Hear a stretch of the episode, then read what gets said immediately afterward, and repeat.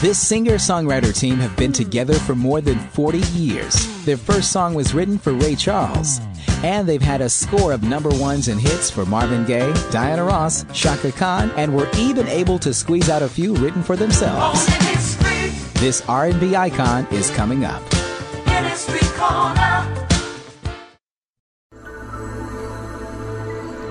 When it comes to taking control of our health, we all know that we should eat more fruits and vegetables, right? But making the switch to plant based whole foods can feel overwhelming. Doesn't have to. Hi, I'm Tracy at Holistic Equilibrium, and I'm here to show you how to make nutrient dense, plant based meals easier to achieve on a regular basis. Interested in learning more about me and what I offer as a health coach? Visit holisticequilibrium.com, your path to the best version of you.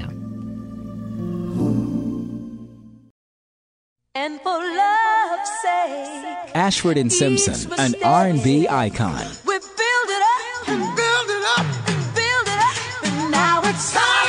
Nicholas Ashford was born in Fairfield, South Carolina, and Valerie Simpson in New York City. The two met in 1964 and scored their first songwriting hit with Ray Charles's recording of their Let's Go Get Stoned. When they were hired by Motown, their writing skills became even more apparent, with hits for the duo Marvin Gaye and Tammy Terrell like You're All I Need to Get By and Ain't Nothing Like the Real Thing. When Diana Ross went solo, her first number one song was the Ashford and Simpson song originally written for Marvin Gaye, Ain't No Mountain High Enough. She followed that up with another Ashford and Simpson song written just for her, Reach Out and Touch Somebody's Hand. Reach out and touch somebody's hand. Their own performing careers were launched in 1973 with several successful albums and hits like 1977's Don't Cost You Nothing.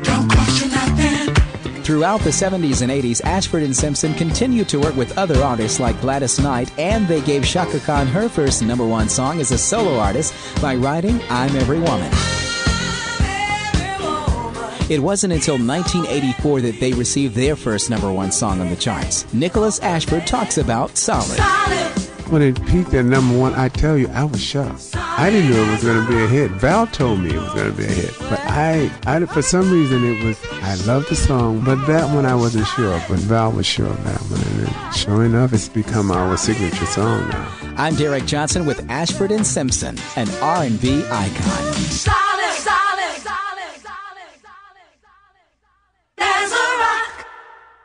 Radio station syndication and internet stations can get content like this for their station. 100% barter available. Email info at groove.black. That's info at groove.black.